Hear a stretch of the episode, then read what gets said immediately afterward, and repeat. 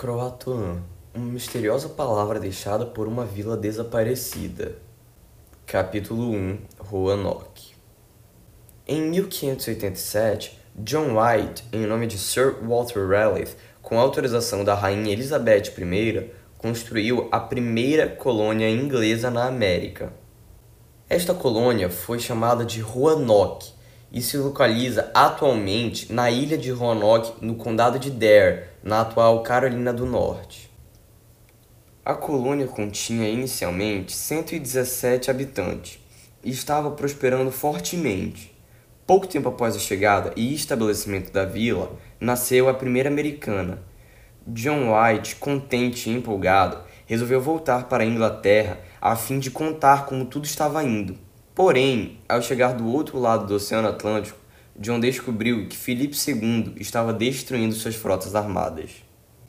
Essa guerra tornou impossível o retorno de John para a colônia.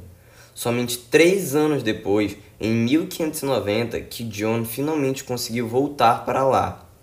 Assim que John tocou no solo, ele percebeu que havia algo de errado ali.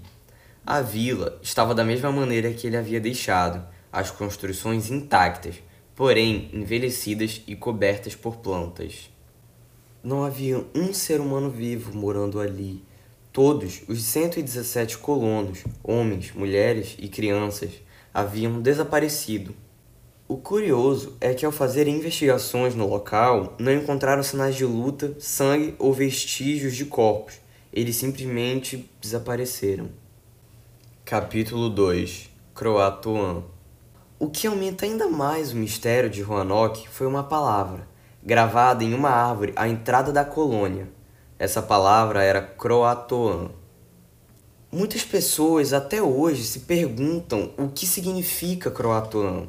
Em uma das hipóteses, Croatoan seria uma vila de indígenas que se localizavam perto de Roanoke, e em outras histórias, Croatoan seria o nome de um poderoso demônio indígena que não queria ninguém habitando suas terras. Capítulo 3 Teorias Alguns acreditam que o vilarejo foi atacado por uma tribo indígena, porém essa teoria é improvável, visto que não havia nenhum sinal de luta ali no local. Além do mais, John White ainda ficou estabelecido por um tempo em 1585 lá em Roanoke, e os indígenas o recepcionaram muito bem.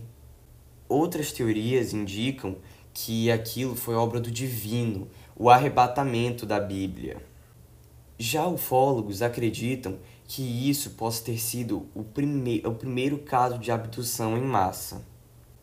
E uma teoria um pouco mais aceita foi, na verdade, aquilo ter sido obra dos espanhóis que queriam aquele território e atacaram Roanoke destruindo a primeira colônia britânica no local. O que você acha sobre tudo isso? Tirem suas próprias conclusões e até o próximo podcast.